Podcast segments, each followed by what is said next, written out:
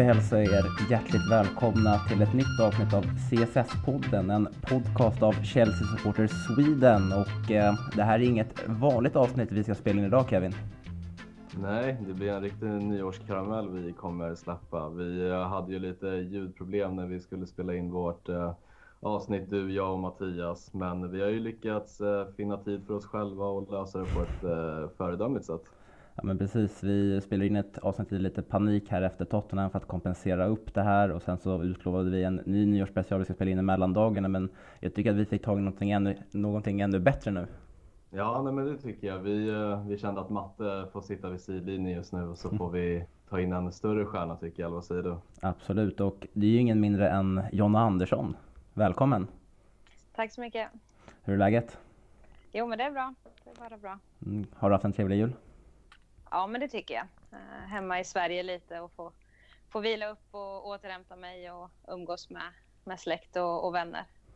Mm, absolut, det är sån tid under julen och vi diskuterar lite här inför att eh, att, eh, medans, att, att, att, att, damerna har lite soft nu och sen så medan herrarna krigar på. Och man, ni, ni, har ju den här, den här möjligheten ändå att kunna fira jul med, med familjerna och så vidare. Ja, men det fick ju bli lite längre ledighet så att det, det uppskattas och det känner man i, i kroppen men kanske framförallt i huvudet också att det, det behövs de här dagarna och, och vila upp sig så att man är redo sen till, till andra halvan av eh, säsongen. Mm. Eh, och för de som inte riktigt har koll på vem du är, kan du berätta lite om dig själv? Eh, ja, eh, Jonna Andersson, eh, 26 år, fyller 27 om, eh, ja inte så många dagar, en vecka kanske ungefär. Eh, började spela fotboll när jag var sju ungefär, sju och ett halvt. Eh, har en mamma och pappa och en storebror så att en, en fotbollsfamilj som eh, var väl det som gjorde att jag började spela. Eh, började med, med brorsan och hans kompisar ute i trädgården och på garageuppfarten. Eh, flyttade till Chelsea för ja, nästan exakt två år sedan. Flög jag över och, och hade skrivit på eh, första kontraktet utomlands. Eh, och innan det spelade jag i Linköpings FC i nio säsonger. Mm. Eh, och du skrev på ett nytt kontrakt här bara i november över mm. till, eh, till 2022. Eh, ja, precis. Det var ja, ganska tidigt prat om att de var intresserade av att förlänga och jag hade ju egentligen mitt ja, dåvarande kontrakt var ju egentligen till maj så att eh, de eh, bröt det och, och, förlängde till 2022 så att eh, det är otroligt roligt och, och skönt att få vara kvar och veta vart jag ska spela fotboll nu kommande år. Mm. Mm. Känner du, hur har tiden varit?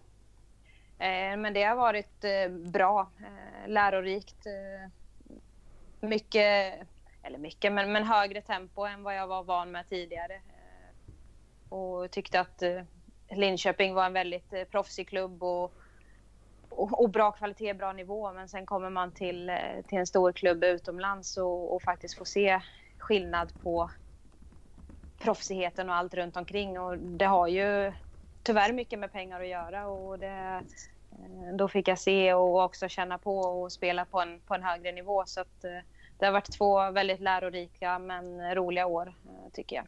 Mm. Eh, vi kommer nog gå in lite mer på djupet här med skillnaden mellan kontra engelsk och svensk fotboll. Eh, men vi kanske ska stanna lite mer så vi får lära känna dig lite ytterligare. Och Kevin, vi har ju förberett Jonna vi ska, att vi ska ställa lite tio snabba frågor. Mm, vi har ju använt våra, våra hjärnhalvor och försökt komma på något härligt manus och några tio snabba frågor. Men jag tycker de blev bra så jag kan ju köra de fem första så kör du de fem sista, eller vad säger du? Ja men kör hårt. Då kan vi börja tio snabba med Jonna då. Um, English breakfast eller svensk kaviarfrulle? Oh. Eh, ja, då får jag väl tyvärr ta English breakfast. Mm. Så pass? Hur kommer det sig att du har blivit mer engelsk av dig? Nej, det har jag väl inte. Men jag skulle inte vilja ha kaviar. Då hade jag velat ha en vanlig svensk Ja, men då så. Det är ömsesidig kärlek från mig också. Jag klarar ja, inte kaviar. Nej, jag, jag får skippa kaviar. Ja, men jag, jag vet inte vad min, eller min, min flickvän kollade igenom alla frågor eller de här tio snabba. Hon bara, du kan, du kan ju inte skriva kaviarfrulle liksom. Det är väl ingen som käkar kaviar liksom. Nej. Du, du, får skylla, du får skylla på att det var jag som skrev den. Så. Ja. Men jag tänkte, men alltså, ja, det är liksom du som inte gillar kaviar skriver den frågan, men samtidigt Men, man, Men är, det inte, men är det inte lite svenskt och härligt med Jo, men exakt. Jo, absolut. Men, ja, jag får vara lite engelsk den här gången. Ja, det är Tyvärr. helt okej. Jag uppskattar nästan det. Men Mm. eh, om vi kör vidare till andra, fish and chips eller svenska köttbullar? Svenska köttbullar. Ja, bra svar. Det är jävligt Mm. viktigt att lyfta svenska köttbullar runt om. Ja, jag har nog inte ens testat fish and chips om jag ska vara helt ärlig. Har du-. Ja. Har, du Ja, introducerat Fisk och pommes är, inget, eh, är ingen bra kombination i mitt huvud. Det känns sådär. Har du bjudit dina utländska lagkamrater i, i London på svenska köttbullar? Nej, jag har inte gjort det än. Det, det får väl eh, bli snart. Jag får ställa mig i köket och laga lite hemmagjorda köttbullar och se vad de tycker. Ja, härligt. Vi, vi rör oss vidare och kör eh, London eller Mjölby. Eh, oj, den var svår. Eh, London över en dag kanske, men eh, lite längre tid. Eh, lite tystare Mjölby. Mm. Hur är, är London? Är den så stressig som, som folk målar upp den? Ja, alltså jag tror det blir en vanlig sak också. Jag bor ju lite utanför London så att när jag väl åker in med, med lagkamrater eller familj och vänner så, så blir det väldigt hetsigt. Man ska se mycket och det är ju folk överallt vart du än Mm. går. Så att, eh, man, är, man är ganska slut efter en dag in i centrala London. Där man. Mm. Och kommunaltrafiken och trafiken i sig är också stressig eller? Ja, eh, nu bor jag ändå i ett...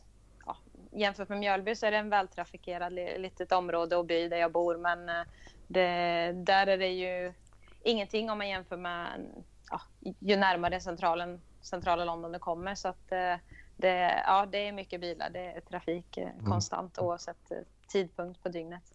Mm, härligt. Vart i London är det du bor? Eller du bor lite utanför sa du ungefär vart? Ja, jag bor i, i Cobham där vi har Ja. träningsanläggningen. Då, så att Mm. eh, jag prioriterade att bo Mm. lite närmare träningen istället för att sitta i trafik Ja. på, på morgonen. Ja, jag satt lite så här på, på Google Earth för alltså jag, hade, jag trodde, först och främst trodde jag så här att, att Cobham låg så här väldigt nära typ Stamford Bridge. Men sen Ja, skulle jag hitta nej. upp det, det ligger ju en bit sydväst utanför London ja, liksom. precis. Så det är ju, ja, ett tåg, med tåg tar det väl, ja, köra med utan trafik tar det väl mellan 40 och 45 minuter in Mm. eh, till centrala London då. Mm. Om vi eh, kör vidare och eh, frågar om du helst vill vinna VM eller OS? Oj, oj, oj. Det var inga lätta och snabba frågor. Nej, Snabba det- skulle de vara ja. Ja, nej, det är helt okej. Gå in på. Eh, helst vinna. Oj. Mm. Ja, men jag skulle nog säga ett VM, tror jag. Mm. Mm. Det är, hur tror du att det kan gå för er i ett VM i framtiden? Eh, nej, men det, det gick ju ändå helt okej nu senast. Så att eh, jag tror att eh, det kan gå bra och det känns som om vi, vi har stärkt oss själva och vi har visat att vi är med i toppen i, i flera mästerskap nu och vi, vi har tagit medalj både i OS och i, i VM nu. Så att eh, det, främst är det ju OS och sen EM innan ett, ett till. Eh, förhoppningsvis ett VM då, men eh, vi, vi siktar högt och vi strävar ju på att ta medalj i varje mästerskap nu. Mm. För eh, Peter har ju verkligen varit en vad ska man säga, positiv överraskning. Jag tycker hela svenska damlandslaget var en positiv överraskning nu senast i, i VM. Det såg väldigt bra ut. Hur kändes det att spela med alla tjejer i laget? Nej, men det känns jättebra. Det, det är bra ledarstab vi har fått in och eh, fått ihop det väldigt bra med, med laget och på och utanför planen också. Så det är en jättehärlig eh, grupp. Och vi, vi trivs att vara med varandra och jag tror att det är en nyckelfaktor också. Att det, är- det är klart att det är konkurrens, men det är ingenting som påverkar oss i, i gruppen och på planen. Så att eh, det tror jag gjorde och gör att vi, vi kan lyckas så pass bra. Hur är Peter Gerhardsson som tränare? var lite off topic kanske men... Jo, men han är, han är väldigt bra och han eh, har ju Magnus Wikman eh, som assisterande bredvid sig och jag hade Magnus Wikman i LFC när jag, eller när jag kom, men när jag var ung där som, som första professionella kontrakt. Så att eh, det är två tränare som kompletterar varandra väldigt bra och väldigt kunniga och har varit i, på både dam och herrsidan innan då och, och har väldigt bra koll och kunskap på, på fotboll generellt. Mm. Härligt. Om vi rör oss vidare till sista frågan som ska se om jag kan sätta uttalet. Men eh, Kings Meadow eller Linköping Arena? Eh, oj, oj, oj. Storleksmässigt skulle jag ju välja Linköping Arena. Eh, och sen skulle jag säga Kings Meadow, men jag kan ju också ha väldigt fel uttal. Eh, men jag gillar Kings Meadow för att den är, den känns väldigt familjär. Vi, när jag spelar på Linköping Arena så är den ju ändå, den är inte jättestor men den tar ju ändå, vad kan det vara, 6-8 tusen. Så att den har ju aldrig riktigt fyllts när vi har spelat seriematcher där. Men Kings Meadow är ändå en ganska liten. Jag tror den tar fyra och ett halvt någonting och på stormatcherna så har vi ändå fyllt arenan och den är väldigt nära planen. Eh, gräsplan framför allt. Mm. Eh, någonting som, ja, som jag gillar. Så att eh, ja, en, en bra toppmatch så skulle jag ta Kings Meadow. Men ni fick ju spela premiären i år på Stamford Bridge mot Tottenham och då kom mm. det väl upp mot 20-25 000 på plats? Ja, det var en riktigt häftig upplevelse och, och kul. Det var ju flera mm, damlag då som, som spelade på, på herrarnas arenor i, i premiären och mm. i några omgångar in också. Så det är otroligt roligt att de, de gör så och visar att, att man faktiskt är en klubb och, och kan samsas lite om arenorna. Så det var häftigt och jag hoppas att vi får uppleva det igen nu eh, snart. Mm, ja, det, ni går in, vi ska inte gå in på det lite men ni går in i en väldigt fint, eh, fin toppstrid, en just nu. Då kanske man kan önska att man får spela de, de, de här lite mer avgörande matcherna lite senare i säsongen på en lite större arena kanske. Ja, men precis. Det är ju det man vill göra. I, i slutändan skulle man ju vilja spela där varje vecka, men eh, det är klart, kan man inte fylla arenor så, så är det inte lönsamt heller, utan då, då är en lite mindre familjär arena kanske det bästa mm. alternativet och, och bättre för stämningen också generellt. Absolut, det håller jag med om. Det är lite, lite, lite, lite skönare känsla när det är lite mer folktätt. Liksom. Ja, men exakt. Eh, men om jag får ta ton här och då frågar jag utekväll eller hemmakväll? Hemmakväll. Mm, det är det man tycker vet du, att de flesta borde svara men sen så har vi ju sådana i, i alla fall här laget som Ross Barkley och kanske Danny Drinkwater som hellre föredrar att eh, ta ett glas ute och vila upp för matchen dagen efter liksom. Ja, nej det, jag har väl aldrig riktigt eh, varit så jag ja, men som sagt mitt första proffskontrakt med, med Linköping var ju när jag redan var 16-17 år och då sen har jag inte någon eh, festfrissa när jag var 15 år, det ska jag absolut inte säga. Men det är klart att man, man får prioritera bort lite saker och har man match eller träning så, mm. så blir det inte de där sena kvällarna som, som kanske folk hade när man var 18-19 år. Um, så det, men nu skulle jag ju, det är klart att det kan vara, vara roligt att gå ut men det hade för min del inte behövt innebära att jag skulle dricka någonting utan jag hade bara kunnat gå ut och, och vara social och ha kul med, med vänner ute så men eh, hade jag fått välja hade jag nog suttit hemma med, med något gott och någonting framför tvn. Känns som man borde ha skickat det till Ross Barkley. Det är ju ja, ett praktexempel. lyssna på det. Köra en uh, translate. Exakt. Men har ni någon, har ni någon, eh, någon festpris i laget? Eh, ja, ni tycker att jag ska släppa det? Alltså. Ja, det tycker jag. Nej, jag skojar. Nej, vi, eh, det kanske finns, men att man inte ser det. De kanske passar på nu på de här 12 dagarna. Men eh, vi har som sagt så, så tajt schema och, och spelar eh, en match i veckan, om inte två matcher, mm. när, vi, när vi har mycket cupmatcher och sånt. Så att, eh, då är de väldigt bra på att dölja drickandet, det, det måste jag säga. Mm.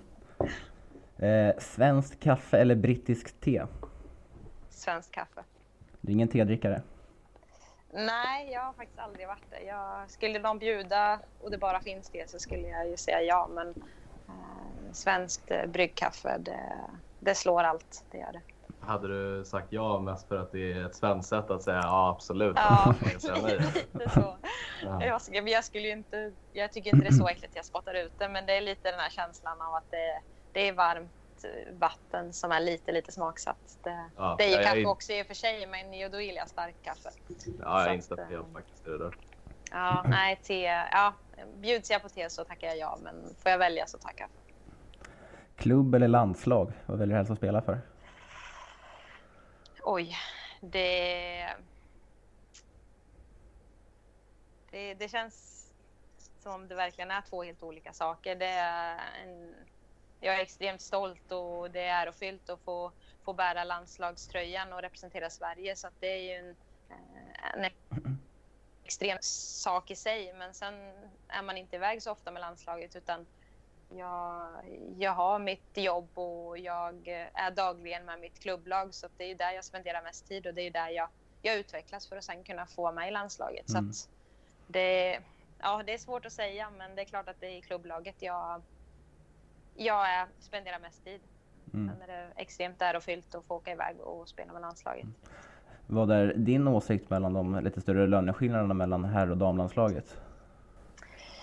Ja, det skulle man kunna sitta och diskutera i, i timmar. Men eh, det är klart att det, det är extrema skillnader. Men eh, och jag vet att det har varit mycket, mycket diskussioner och klagomål hit och dit och att vi damspelare ska, kräver så mycket. Och jag tror att vi, framförallt vi, vi som är i den sitsen, det är inte så att vi har, vill kräva att det ska bli exakt samma. Jag ska inte, det, det är helt orimligt att vi ska kunna tjäna lika mycket som här spelarna. Det, de pengarna finns inte och det handlar ju om, om allting. Och fylla Kings Meadow och fylla Stamford Bridge, det är ganska stora skillnader mm. rent ekonomiskt också. Så att det, men det är klart att uh, man hade önskat att uh, ja, gapet minskar mer och mer och det, det, tror jag ändå att det gör. Jag tycker att damfotbollen i sig uh, de senaste åren har, har vuxit och jag tror bara att det går åt rätt håll och förhoppningsvis så, så kan vi närma oss. Men det, det är klart att det, det, är extrema stora skillnader och det kommer fortsätta att vara det. Mm. Det är bara fakta och det, det, är inte så mycket som, som man kan göra åt. Kan det, kan det kännas jobbigt ibland att sitta och behöva, inte, vad ska man säga, inte lära ut men predika hela tiden om eh, de här klyftorna och diskutera om det här, de här ämnena? Känner man inte att det borde vara självklart vid det här laget att löneskillnader borde minskas? Jo, det är klart. Det, det är ju ofta, har man en intervju eller, eller pratar generellt med, med bara folk som, som vill prata fotboll och inte bara specifikt om mig så, så kommer ju lönefrågorna upp. Och, och det, ja, det blir, jag ska inte säga att det blir tjatigt, men det är klart att man får ge samma svar. Och det, det är klart att vi önskar att vi, vi får tjäna peng, lika mycket pengar som herrspelare. Mm. Men det, det är som sagt orimligt och det kommer aldrig att att hända upp på den nivån. Men eh, sen ja, vill man tjäna pengar och spara ännu mer pengar då, då får man väl kanske eh, flytta till något annat land eller, eller till en annan klubb som, som kan erbjuda mer pengar. Men där kanske inte kvaliteten i fotbollen finns. Så att, eh, det beror lite på mm. också vad man strävar efter som fotbollsspelare. Du var inne, inne på lite att det är väldigt ärofullt att, att spela för landslaget. Och jag, är inte, jag ska eh, tillägga att jag är inte dunderkoll liksom hur ekonomin ser ut, men jag är lite, eller jag är lite inne på den inställningen kanske att eh, att, att spela för landslaget egentligen ska vara gratis, att det ska vara det den här ärofyllda eh, mm. prestigen att varför ska man få pengar för att representera sitt landslag när man ändå drar in en, en del pengar från sina klubblag? Mm.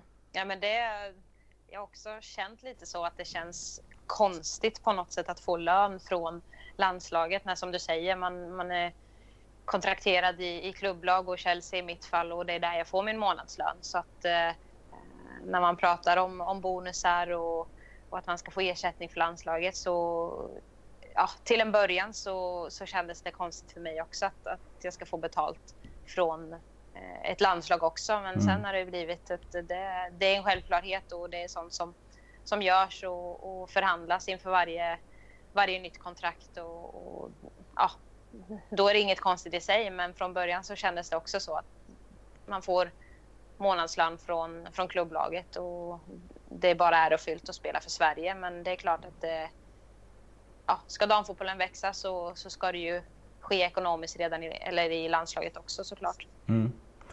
Eh, morgon eller kvällsmänniska? eh, morgonmänniska skulle jag säga. Ja, det rimmar väldigt fint där med tanke på att du ändå föredrar hemmakväll för utekväll. ja, men det, det gör jag. Det, ja, jag ska inte säga att jag går upp jättetidigt, det gör jag inte. Men jag skulle ju kunna somna innan tio på kvällarna. Det, så att en kvällsmänniska. Mm. Jag kan nog vara det om jag, om jag vill och om jag har, har någonting att göra. Men sitter man eh, ja, låter det tragiskt, men själv i soffan och tittar på någonting, då, då kan jag lika gärna somna ganska tidigt. Så du, du känner på nyår att du kommer slagga innan 10, klockan 22.00 alltså? Ja, jag kanske får sätta alarm vid tolvslaget. Det kan bli så. Gå upp och kika lite på fyrverkerierna. Ja, precis. Eller så får jag se. Jag får väl försöka spela in någonting och titta eh, Marta eller Lotta Schelin? Oj. De här några som lyssnar på er podd. ja, båda två. ja, ja. Eh, alltså som helhetsfotbollsspelare skulle jag nog säga Marta. Mm. Eh, med henne har jag ju mött medan Lotta Schelin har jag spelat med i landslaget och mött. Så att, eh, personlighetsmässigt så känner jag ju mer Lotta än Marta. Men eh, helhetsspelare och eh, världsklass på det sättet skulle jag nog säga Marta. Mm. Skulle du säga att eh, Marta är den bästa du har mött? Ja, alltså nu känns det som... Ja, generellt så tror jag nog att det är hon. Men sen känns det som det har kommit uh, upp ännu mer världsspelare nu när jag har mött Frankrike och USA och, och de offensiva spelarna där. Så att uh, det, eh, det, känns som om det finns många som är i, i på Martas nivå.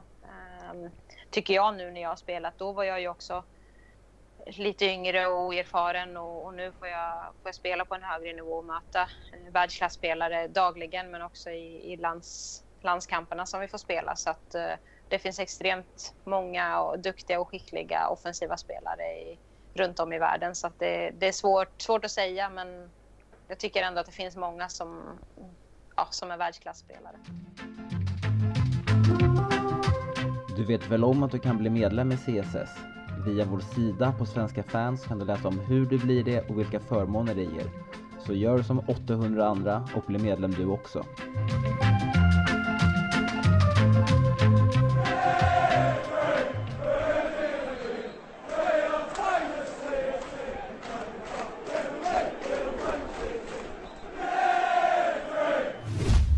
Eh, ja men härligt, det var, det var tio snabba frågor som inte blev så extremt snabba. Eller frågorna var snabba men eh, vi fastnade lite på varje. Men det är ju bara härligt. Det, ja, det är därför våra poddar... Lite mer detaljerade.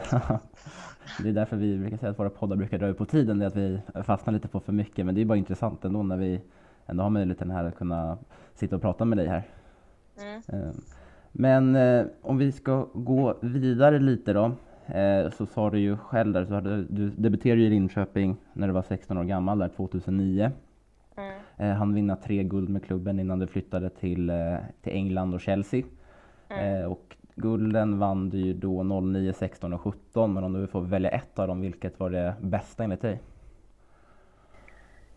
Eh, ja, 09 hade jag jag räknar ju knappt det som ett guld, men det är klart, mm. jag har vunnit ett SM-guld. Jag hade inte spelat eh, tillräckligt många matcher för att få en medalj då, men jag fick ju vara med på, på allt firande och mm. det var ett bra, bra start som 16-åring att komma in i en klubb. Men eh, ja, det 16-17 är väldigt svårt, men jag skulle nog säga 16. Eh, vi hade, hade haft eh, samma trupp ganska många år och krigat och, och tränat ihop oss och spelat extremt bra fotboll i många säsonger tillsammans. Så det, det var verkligen som en lättnad att äntligen få, få vinna det där eh, SM-guldet tillsammans med, med dem som, som vi hade spelat med under en två, tre års period. Så att eh, det, det var extremt skönt och, och, stort att, att få vinna det. Och det var ju mitt riktiga första om man säger så. Så mm. att det, eh, det, det rankar jag nog väldigt högt. Ja, det känns också som alltså, i damallsvenskan att du gjorde din debut som 16-åring. Ehm, jag läste lite för nu efter, efter säsongen hade avslutats så såg jag att det var en spelare som heter Ronja Aronsson som du kanske vet vem det är? Mm. Ja, att hon flyttade och bytte klubb. Det kanske var till Linköping? Ja. Ja, exakt. Och att hon, eh, ja, hon, efter sju år så lämnar hon Piteå liksom efter, efter sju år efter sin debut i damallsvenskan. Då kollade jag upp hennes ålder, mm. då var hon 22 bast och hon debuterade när hon mm. var 13-14 redan i damallsvenskan. Ja. ja, man tycker att jag flyttade och tog det här klivet ganska tidigt men det, jag var inte yngst. Det, det var jag inte utan det, det är många som, eh, som debuterade ja, vid yngre ålder så att det, ja, det är lite sjukt. Mm. Eh, ja, jag håller med. Det slog mig något enormt. Oj, vad tidigt. Ja. Eh, ja, men för vad kan, det, vad kan det vara på här sidan? Nu har inte jag rak koll på varken dam eller här sida på vem som har varit yngst när man har debuterat. Men det känns som vid herrarna så är det väl kanske en 16-17 års ålder som det kanske har varit någon som har debuterat. Men just i, inom damfotbollen har man ju hört spelare som kan ha varit yngre liksom än, än 15 bast liksom, mm. som har debuterat. Undrar hur kommer det sig tror man? Ja, det är en bra fråga. Mm. Uh Nej, jag vet faktiskt inte. Skitsvårt. Mm. Men det verkar ändå vara ett eh, vinnande koncept att eh, värva dig eh, de, de säsonger man vill vinna guld. För att under, du gjorde ett första halvår där med Chelsea och då blev, då blev det ju guld direkt där 2017. Ja, 2018. Det, det blev ju det. Så att, eh, nej, det var extremt roligt. Mm. Det, det, kan alltid...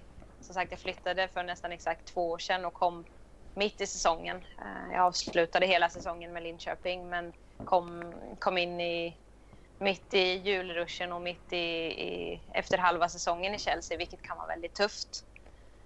Men eh, för mig blev det nästan som, ja jag vet inte, det blev nästan positivt att kanske inte ha en hel försäsong och, och komma in i det, utan jag, jag hade en, en och en halv veckas träning tillsammans med laget och det fanns inte så mycket eh, ja, det blev ingen mjukstart utan det var pang på direkt och det var bara in och köra med med seriematcher efter en och en halv vecka på plats. Och det för mig var nog kanske väldigt positivt. Att jag kunde inte tänka, jag kunde inte reflektera så mycket utan det var bara in och köra och försöka prestera. Mm. Och det, ja, jag fick en väldigt bra start och, och, fick ändå spela lite och det ledde till att vi vann eh, både ligan och kuppen så det var extremt roligt första halvår som jag fick tillsammans med Chelsea. Eh, ja, precis. Och eh, hur, hur stor var omväxlingen då mellan svensk och engelsk fotboll? Var det bara att kasta in och köra och känna att jag, jag har nivån i mig eller var det en liten omställningsperiod? Nej, men det är klart att det, det var skillnad, det var det. Eh, jag...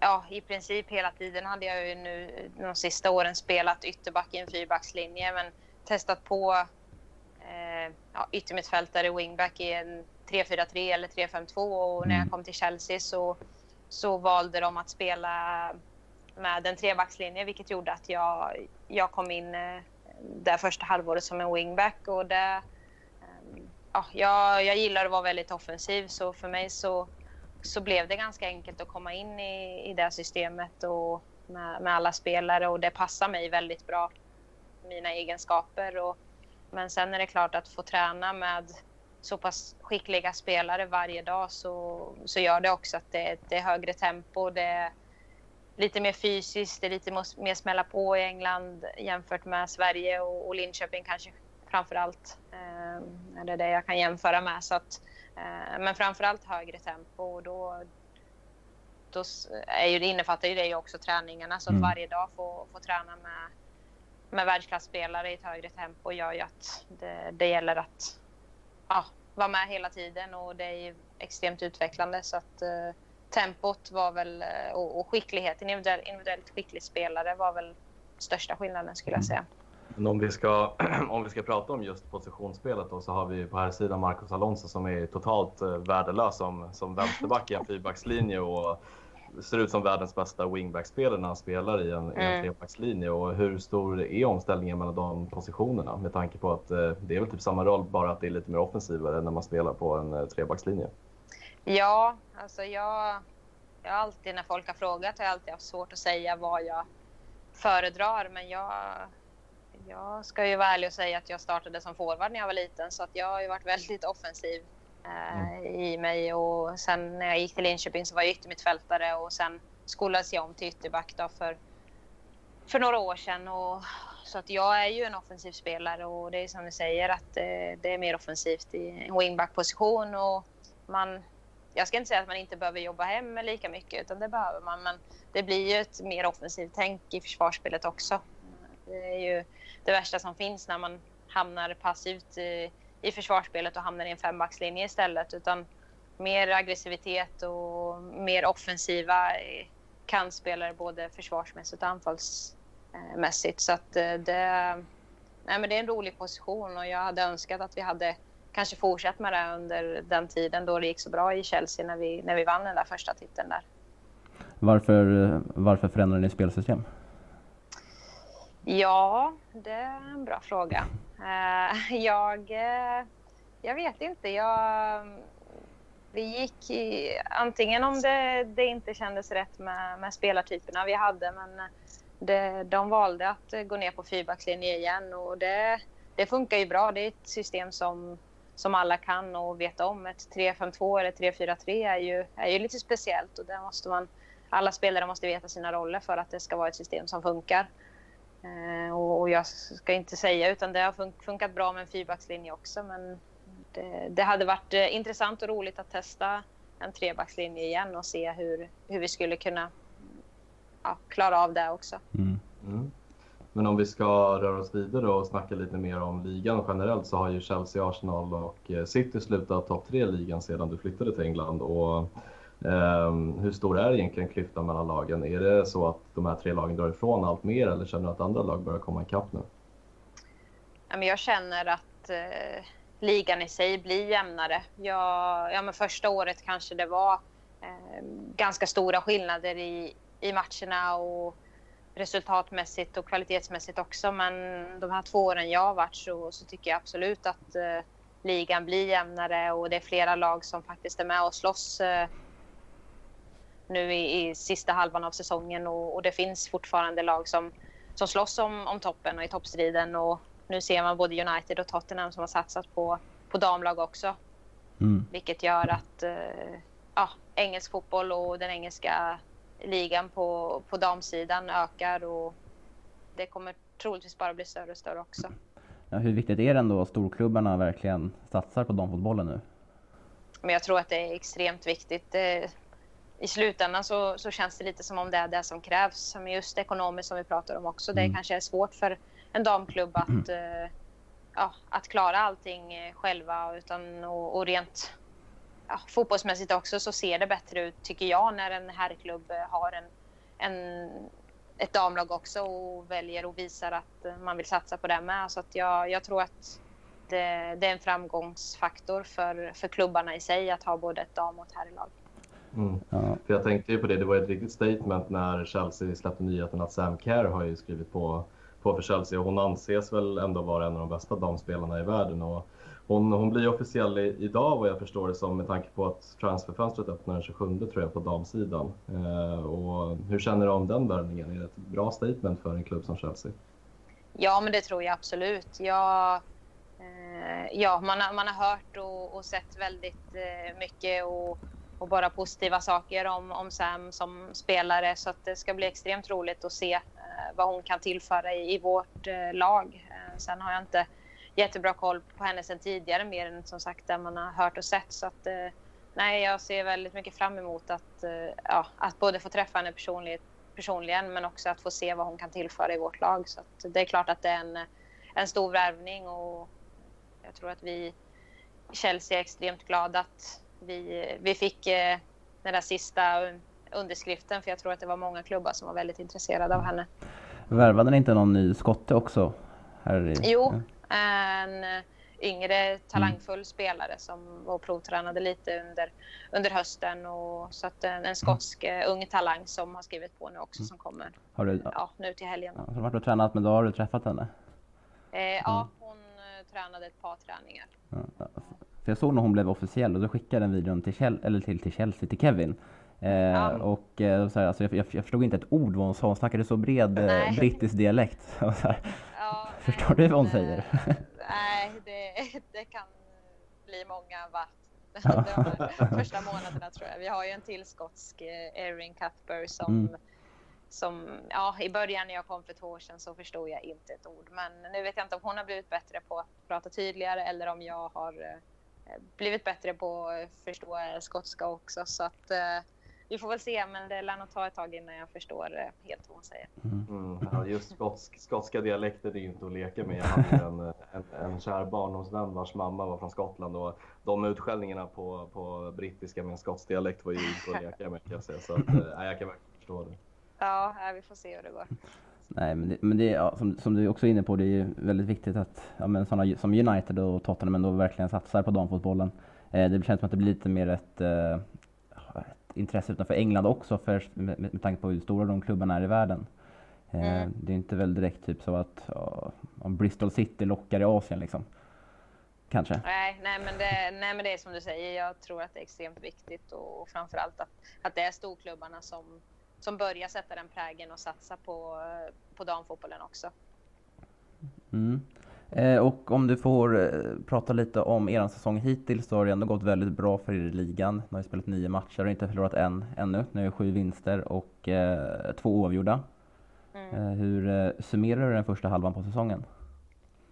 Nej, men som du säger, vi är obesegrade och det är där vi, vi får ha med i, i bakhuvudet. Sen är vi väl extremt eh, besvikna och missnöjda med att vi har fått två kryss och det kanske var två matcher som vi egentligen borde ha tagit tre poäng i. Så att eh, det, ja, det är både en, en bra och mindre bra känsla mm, när man kryssar de där matcherna som man vet att man borde ha vunnit. Eh, men vi vet att tidigare år så tidigare säsong så har vi haft svårt att vinna de här eh, oavgjorda matcherna. Det kan ha blivit oavgjort eller så, men nu har vi ja, tränat bort det där lite och vi har kommit igen i andra halvlek och kunnat vinna matcherna. Men så har vi tyvärr fått två oavgjorda matcher som, som vi själv kanske kände att vi borde ha vunnit.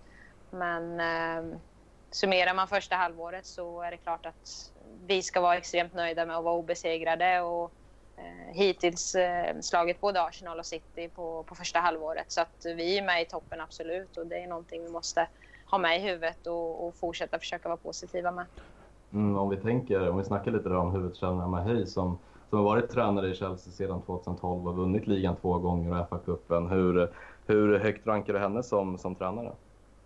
Ja, men hon är ju en, en extremt bra eh, person och tränare och jag tror att det är extremt viktigt också som vi har. Vi har så många runt omkring som kompenserar varandra och det tror jag gör också helheten. Att man har en ledarstab som, som funkar extremt bra ihop och vi har så pass många olika eh, ja, personer som kan eh, hjälpa till med försvarsspel, anfallsspel, målvakterna, eh, det tekniska, det taktiska. Så att det, är, det är en bra mix med, med ledare som vi har och där är ju Emma Hayes framförallt ja, huvudtränaren och, och, den som styr och ställer i det mesta. Så att hon, som man ser, hon har varit extremt viktig för klubben sedan hon kom dit 2012.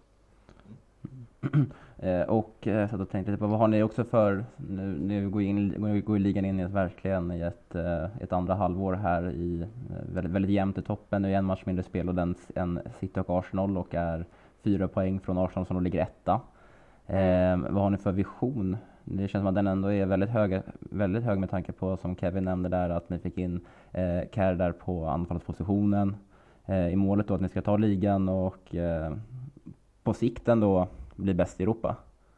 Ja, men det är det ju. Eh, vi har varit väldigt tydliga med det här. Vi eh, var ändå, om man får säga, ganska nära en Champions League-final förra året och eh, det, det, visar också att vi är med och slåss om, om toppen i Europa så att det är ju ett ett mål som klubben har att man vill vara i en Champions League-final och man vill vinna Champions League. Och, och kortsiktigt nu inför den här säsongen då så vi, vi hade velat ha en, en trippel. Vi hade velat vinna, vinna ligan, eh, Continental Cup och FA-cupen och det, vi har inte vunnit Continental Cup än så det är ett mål som vi har att, att vinna den kuppen men det, framförallt vill vi ut i Champions League och Europa igen, vilket mm. vi missade nu senast. Så att eh, topp två i ligan, men där vill vi ju, vill vi ju vinna ligan också. Så att eh, eh vi siktar högt och vi vill vinna alla tre titlar som mm. vi har att slåss om nu i år. Men om vi stannar lite där vid Europa då så kom det, bara, så kom det beslut här bara för några veckor sedan att uh, Uefa gör ju om Champions League, att det blir gruppspel som det varit mm. hos herrarna. Nu har det bara varit, det är väl eh, åttondelsfinal, eh, nej sextondelsfinal och sen eh, sextondelsfinal, och 32-delsfinal, vad säger man? och sen sextondelsfinal ja. och så vidare, bla bla bla liksom. Men nu blir det ju verkligen mm. gruppspel och hela köret. Mm. Ja men det ska bli spännande och det, det är väl också ett tecken på att de satsar mer och det, det är närmare herrfotbollen man kommer i, i de turneringarna också så att det, det ska bli spännande och, och förhoppningsvis så, så blir det också. Det, det är synd för att man har så många topplag i flera av av länderna som inte får spela ute i Europa. Så att eh, förhoppningsvis kan det kanske öppna upp mm. för, för fler eh, topplag också att vara med i den turneringen. Ja, det... Men hur mycket, förlåt, men hur mycket skiljer det sig i svensk kontra engelsk fotboll just med ekonomi och träningsmöjligheter och intresse från allmänheten och så vidare just på, om man ser på damsidan? Ja, men det, om jag jämför Linköping med, med Chelsea så, så är det ju, eh, ja om man säger tyvärr på grund av ekonomin, extrema skillnader. Bara möjligheten att eh, träna på, på anläggningen där herrarna är och bara möjligheten att ha kanske fem, sex eh, tränare ute på planen samtidigt och ha möjligheten till att ha eh, sjukgymnaster, massörer, läkare på plats eh, i princip dygnet runt. Och det, det, är mycket, men det är ju pengarna som, som styr mycket av det. Och jag, jag tycker att Linköping är en extremt proffsig klubb och det, ja, det går det är inte riktigt att jämföra, men det, det är väldigt intressant och spännande att få se de olika sidorna och miljöerna när man har fått spela både i, i England och i Sverige. Mm. Och om, vi, om vi stannar till där så kan vi kolla lite hur ser, hur ser relationen ut med herrlaget? För vi, Bill och jag satt ju och, och stakade lite och såg att du följer bland annat William och Pulisic på Instagram och sådär. Mm. har ni en, eh, en relation där ni kanske ses och surrar lite ibland eller är den liksom distanserande eller hur, hur funkar det? Nej, men det, det, är väl ganska mycket distans. Det, det ska man vara ärlig och, och säga, tyvärr. Det, vi är som sagt på samma träningsanläggning, men vi, vi åker förbi herrarnas byggnad och, och, tar oss några hundra meter bort till, till vår lilla byggnad. Och där får vi maten serverad och, och så. Så att det är inte... Eh, tyvärr så är det inte... På det sättet så känner man att man som Chelsea och som klubb överlag kanske har eh, lite att jobba på. Och mm. det, det, är väl att man kan se deras bilar eller att eh, ja, det står några fans utanför träningsanläggningen och väntar på, på herrlaget. Då. Men det, mm. ja, rent eh, generellt så, så, så har vi väl egentligen ingen kontakt med med herrlaget eller några spelare. Så. Eh, men visst, det finns, ändå, finns det någon spelare i herrlaget som ändå, liksom, som ändå försöker gå lite i bräschen för att det ska bli lite tätare? Eh, jag tänker i alla fall på en sån, eller jag har sett lite på Instagram, jag följer typ varenda Chelsea-spelare på Instagram. Så följer, mm. jag, så följer jag svenskar också i Chelsea. Mm. De har ju sett lite i alla fall med Aspelekueta och Magdalena Eriksson till exempel. Mm. Och jag tänker att Aspelekueta kanske är någon sådan. Eller är det bara för att ja, de är kaptener? Ja, men det tror jag. Ja, det är klart att en, en kapten behöver visa, visa sig från eh, den allra finaste sidan. Men det tror jag absolut. Nu känner jag inte honom och vet inte riktigt hur han är som person. Men, men det man har sett och som du säger, det man lägger ut och så, så tror jag absolut att han eh, brinner för damlaget i Chelsea också och tycker det är extremt viktigt att det finns en kontakt och en, eh, ja, en bra relation däremellan. Så att eh, det, det är någonting som jag hoppas att eh, de spelarna också jobbar för att det ska bli kanske ännu tajtare och ännu bättre relation mellan eh, ja, mm. herr och damlaget. Då. Men eh, var, var, varför är det just William och Pulisic som, som, som, som fick dig som följare? ja, ja, alltså jag tycker generellt båda de två är extremt bra skickliga spelare eh, som jag ja, William har väl följt lite längre nu och Pulisic sen han kom till Chelsea nu den här säsongen då så att eh, ja, två var spelare som jag valde att följa så att vi får se om det blir några mer i, i Chelsea-laget. Ja, det känns väldigt, Men, ja.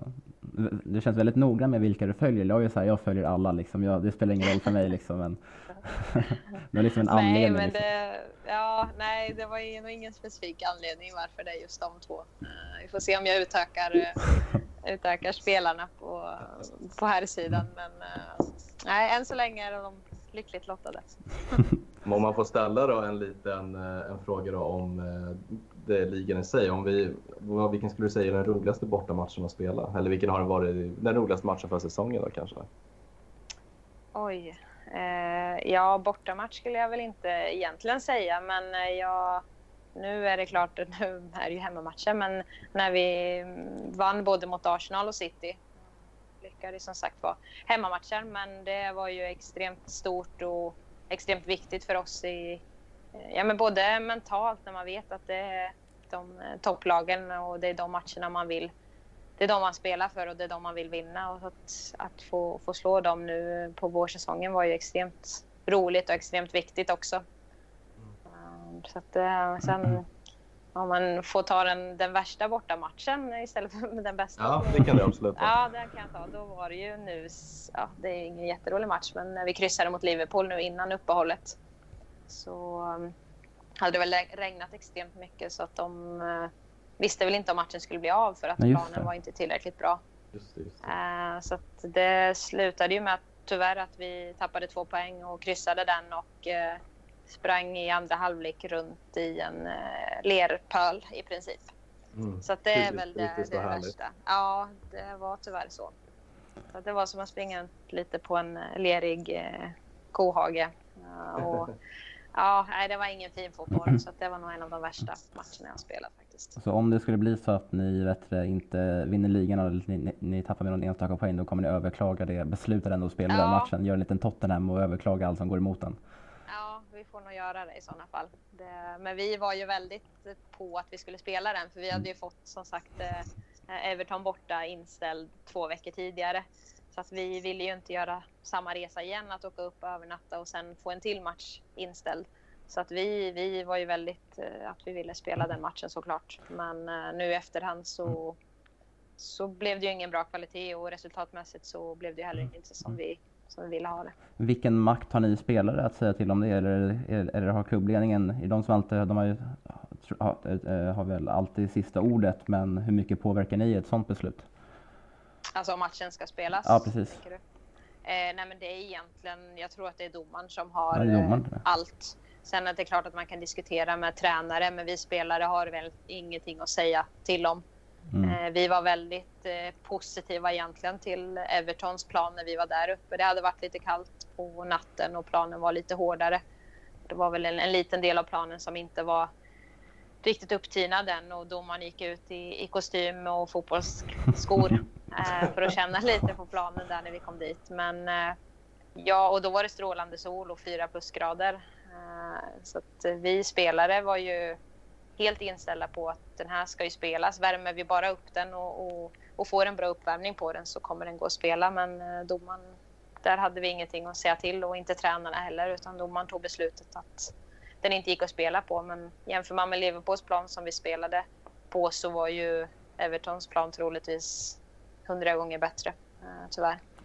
Ja, det känns lite märkligt faktiskt. Eh, ja, sen förstår man att det, det är ändå vi som ska spela och det är vår eh, Ja, med skaderisk, eh, absolut. Men eh, hade man kunnat ge en uppvärmning och sen ta ett beslut efter uppvärmningen så tror jag att det hade gett med sig och planen hade blivit eh, ja, men en normal fast lite hårdare plan. Men inte så att den var fryst och, och halkig, det tror jag inte. Men beslutet tar innan uppvärmningen och det gör väl att ja, det också mm.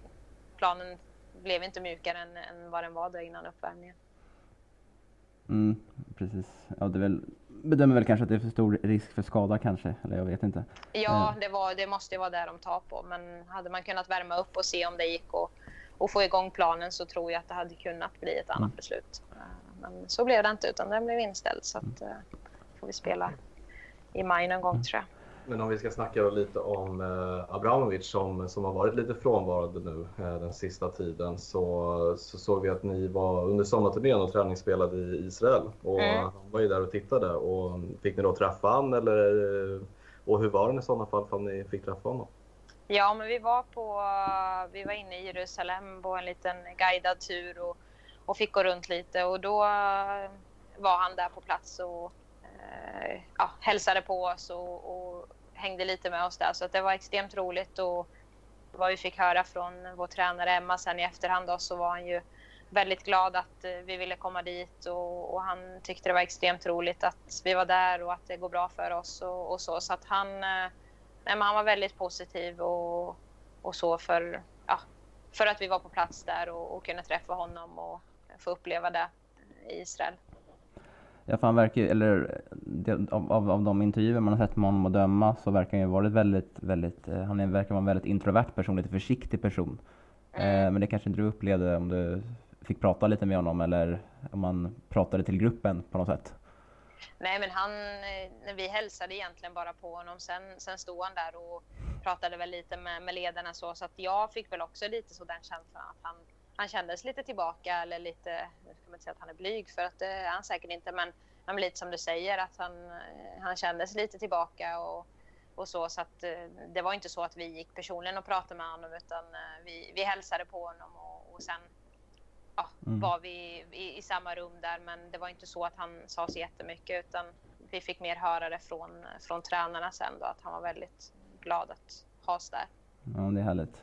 För, ja, verkar vara lite en, eh, det är en väldigt mäktig, men verkar vara lite en lite, liten, inte skum person, men det är svårt att eh, sätta ordet på vad han är för någonting. För samtidigt ser man när han kan sitta på Stamford Bridge och bli helt till sig när Chelsea gör 1-0 mot Norwich liksom.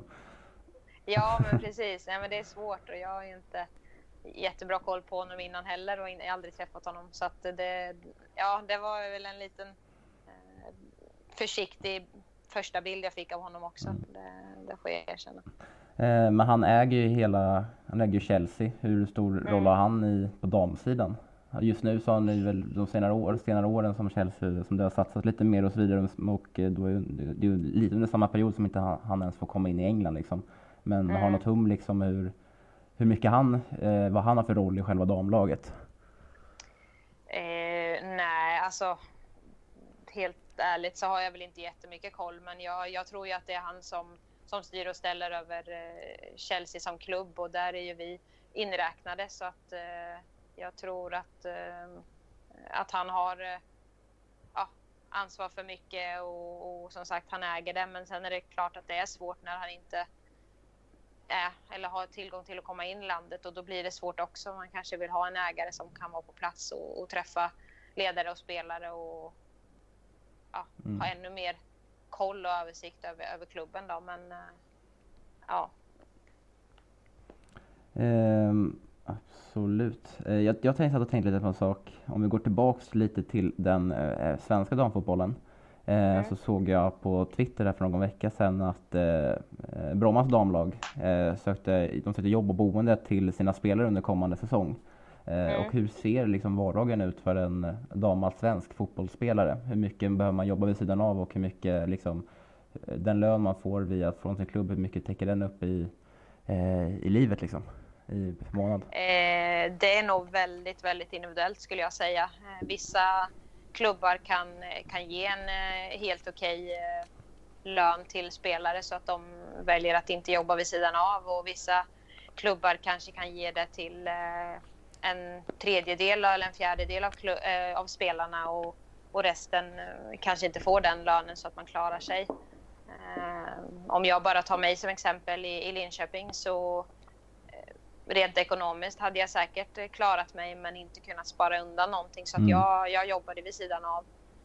Med tanke på att man bara tränade en och en halv timme på eftermiddagen också så, så fanns det ganska mycket tid att ja, att, eh, att göra någonting innan träningen. Så att jag jobbade som fotbollsinstruktör vid, vid sidan av på, en, eh, på ett högstadie och sen ibland jobbade jag lite extra i en inredningsbutik. Så att eh, det, det finns vissa klubbar och vissa spelare som, som ändå klarar sig utan att jobba men det är nog också en del som, som pluggar eller gör någonting vid sidan av. Mm. Både kanske för att spara in lite pengar men också för att få dagarna att gå. I alla fall om jag pratar mina erfarenheter och vad jag tyckte var, var skönt att göra om dagarna.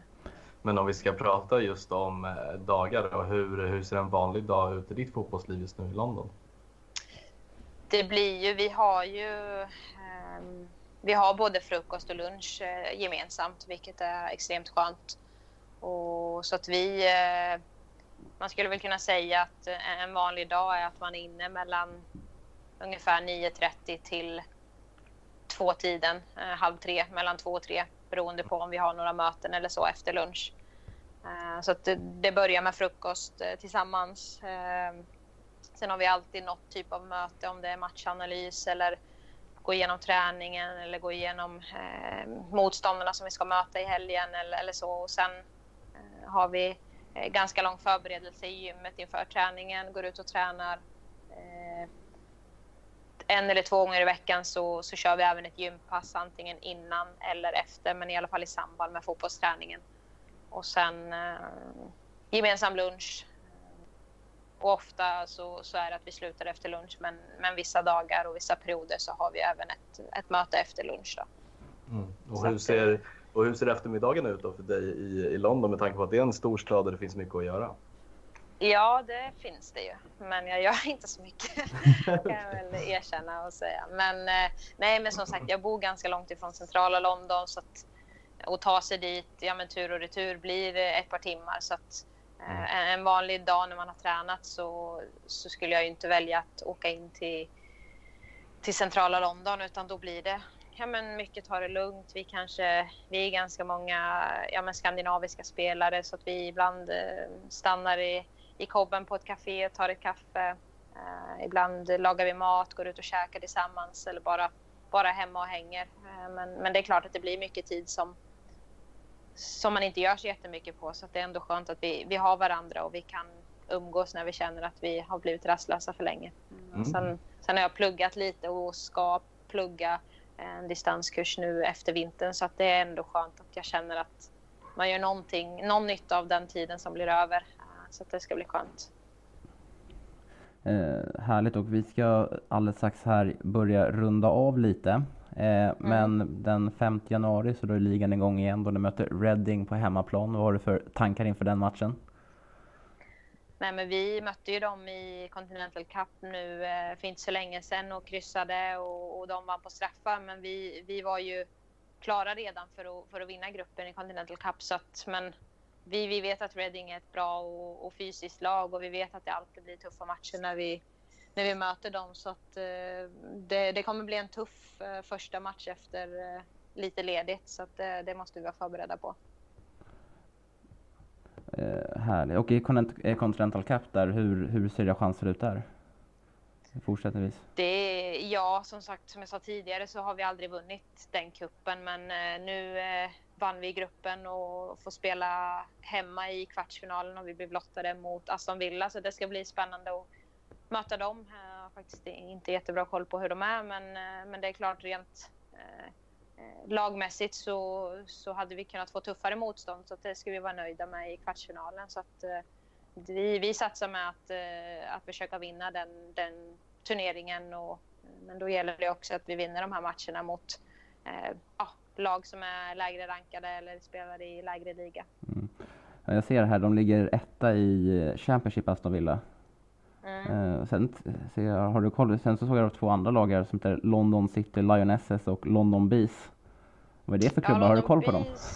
eh, inte Lioness. London Bees har vi mött också i, om det var i Continental Cup eh, för något år sedan. Eh, så de eh, har jag spelat mot. Men Aston Villa har jag inte mött. Men jag har också hört att de, de är bra och, och som du säger nu att de ligger i toppen och, och kanske då eh, är ett lag som framöver kommer spela i, i våran serie. Så att det kommer troligtvis bli en tuff match och de, ofta när man spelar mot bättre lag så har man ju ingenting att förlora så att de kommer ju gå in och, och fightas och ge allting. Så att eh, jag tror att det kommer bli en tuff match i, i den kuppen också.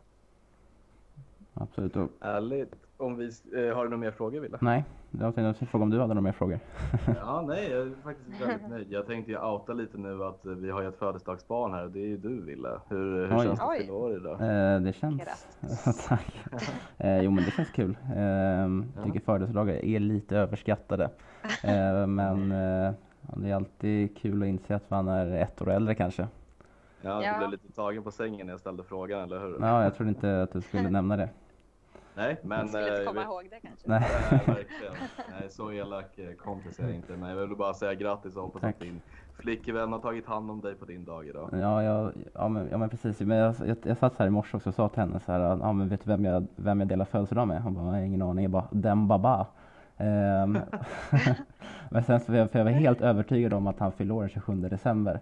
Uh, men det gjorde han ju såklart inte. Han fyller år 25 maj. Eh, så jag tänkte så här, vem är, vilken Chelsea-spelare är, är det som har spelat i Chelsea som jag delar födelsedag med? Så typ jag har suttit nu på morgonen och försökt leta upp. Men jag hittar verkligen inte. Kanske inte ens en.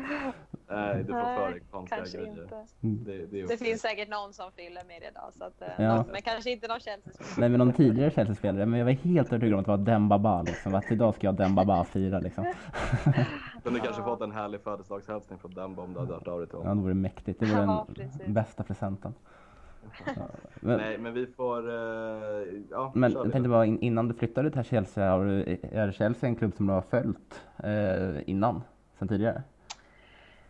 Ja, men lite framförallt för Hedvig som spelade mm. där i några år tillbaka och sen flyttade ju Magdalena Eriksson ett halvår innan mig så det är klart att man, man har följt och, och sett uh, att den klubben växer och blir större men nu är det ju lite enklare också att följa och se matcher och det, det var det inte egentligen för sedan några år tillbaka. om man inte fick tag på någon länk eller så. så att fotbollsmässigt och, och det, jag har inte sett så jättemycket matcher tidigare men det är klart att man på sociala medier har, har följt dem. Mm. Men just kanske framförallt för att det är några spelare man känner igen som har mm. spelat i, i Chelsea. Ja, för äh, lite kul, jag äh, studerar uppe i Piteå äh, så jag följer mm. Piteå-damerna väldigt nära. Ehm, mm. Och så frågade jag lite de spelarna vet du, vilka de helst skulle vilja möta nu för de, de spelar Champions League nu i höstas.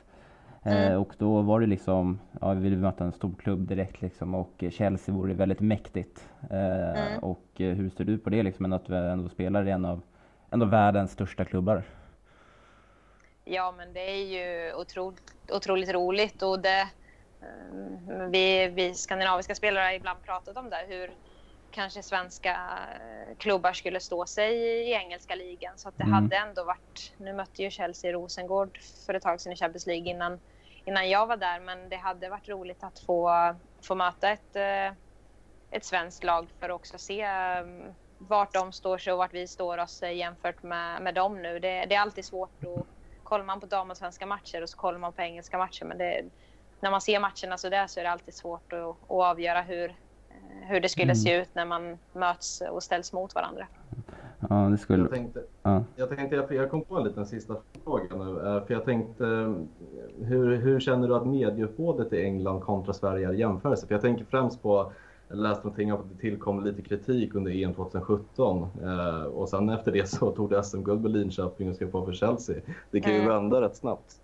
Ja, men så är det ju. Det är ju, tänkte säga dagsform, men det, det är ju väldigt eh, upp och ner och, och, till och från när det, när det kommer till media. Men det, det är klart att ja, men tar man bara Chelsea som klubb så jobbar ju de extremt mycket med sociala medier och, och det är samma folk som, som jobbar på herrarnas och, och, våra sociala medier och det uppdateras eh, ja, varannan timme i princip på, mm. på Instagram och Facebook och Twitter och allt sånt. Så att, um, sen är det, tycker jag väl att det kanske är mer eh, ja, men, lokaltidningar och sånt som, som skriver i Sverige men det är väl där klubbarna kan få publicitet i, i Sverige i, i dagsläget medan i utomlands så, så kommer man väldigt långt på sina sociala medier och att man är aktiv där och har extremt många följare. Mm. Så att, det, det är klart att har man folk på, på heltid som kan jobba med det på de sociala medierna så, så sprider ju det extremt mycket och det är många som kan följa oss och inte bara i England utan runt om i världen också. Mm. Absolut. Eh, ja, nej men det, det jag tänkte bara säga där innan eh, eh innan Kevin frågade den frågan var att, eh, eller, eh, var att eh, det hade varit intressant ändå att se med tanke på att ni fick er match inställd i Everton där det var fyra plusgrader och lite frost. Så det var kul att mm. se när PSG skulle komma upp i februari till Piteå och spela i 29 minus mm. liksom. Exakt, det är lite skillnad. Sen är det klart att det är skillnad på, på gräs och konstgräs men det, ja, det, ska de vara så petiga i, i England då är det svårt att spela eh, höst, vår som, som vi gör utan då, då får man kanske gå tillbaka till, till svenska eh, och spela vår, höst istället. Men eh, det, de är, vi är ju vana med det, vi skandinaviska, mm. med, med kyla och lite hårda planer, lite studsiga planer men det, det är inte kanske mm. på samma sätt i England. Och framförallt inte på damsidan. Herrspelarna och herrlagen har ju sina uppvärmda planer så att för dem är det ju inga problem om det är lite kyligare heller. Nej. Mm. Eh, men härligt. Eh, vi får tacka så extremt mycket att du tog dig tid att kunna vara med här i en timme. Mm. Ja, tack själva för att jag fick ja. ja, nej men jag vill säga jättebra debut också. Det ska du ha all cred för. Mm. Det är inte lätt ja, att sätta det... sig och gaffla med oss två. ja, men det var skönt. Det var skönt att ja. att jag lyckades. Ja, skötte du mycket bättre än vad jag och Kevin gjorde. ja, det tycker jag. Ja, jag får kanske komma och ta över sen. Mm. Ja, det, men absolut. framtida jobb. Ja, absolut. Du är varmt välkommen i framtiden till oss. Det uppskattar vi. Självklart. Eh, och med det sagt så får jag uppmana er alla att följa oss på sociala medier, framförallt på Instagram och Twitter där vi på Instagram heter Chelsea Sweden official och på Twitter där vi heter Chelsea Swede. Och såklart även följa vårt arbete på Svenska fans där vi lägger upp artiklar dagligen om vad som sker och händer i eh, Chelsea. Och med det sagt så får jag önska alla ett gott nytt år.